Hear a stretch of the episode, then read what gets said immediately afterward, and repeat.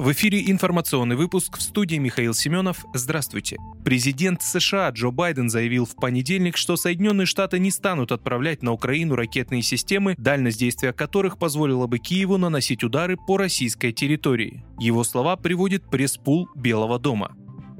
Дания отказалась платить за российский газ в рублях. Датская энергетическая компания Orsted сообщила, что не будет переходить на оплату российского газа в рублях и продолжит оплачивать его в евро, в связи с чем не исключила прекращение поставок из России. «Газпром Экспорт» продолжает требовать от Orsted оплаты поставок газа в рублях. По контракту у нас нет юридических обязательств сделать это, и мы неоднократно сообщали «Газпром Экспорту», что не будем этого делать. Крайний срок оплаты 31 мая, и Orsted продолжит платить в евро. Поэтому существует риск того, что «Газпром Экспорт» прекратит поставки газа в Орстед, говорится в заявлении компании, распространенном в понедельник. Датская компания подчеркнула, что прекращение поставок газа будет нарушением контракта. Одновременно отмечается, что это все же произойдет. Дания будет закупать голубое топливо на европейском рынке.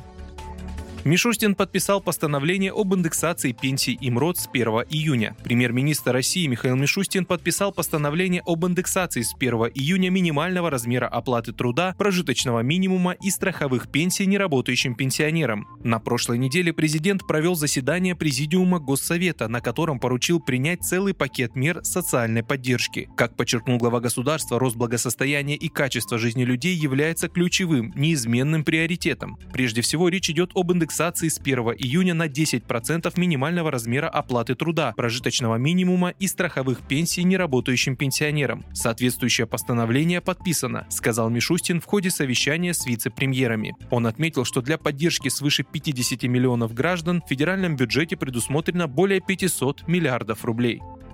Подмосковье могут отменить наличную оплату в общественном транспорте. Оплатить проезд в общественном транспорте Подмосковья в скором времени можно будет только безналичным расчетом. Соответствующий законопроект планируют рассмотреть на этой неделе депутаты областного парламента. По словам спикера Мособлдумы Игоря Брынцалова, только в прошлом году водители подмосковных автобусов 7 тысяч раз штрафовали за выдачу сдачи во время движения. К тому же наличный расчет задерживает автобус на остановке. Кондукторов в салонах больше нет. Валидаторами оборудован не весь общественный транспорт, зачастую расчет производит только водитель с помощью мобильного кассового аппарата. В связи с этим депутаты предлагают установить запрет на продажу билетов за наличные в салоне транспорта, но их по-прежнему можно будет купить за наличные в автоматах и кассах остановочных пунктов. Вы слушали информационный выпуск. Оставайтесь на справедливом радио.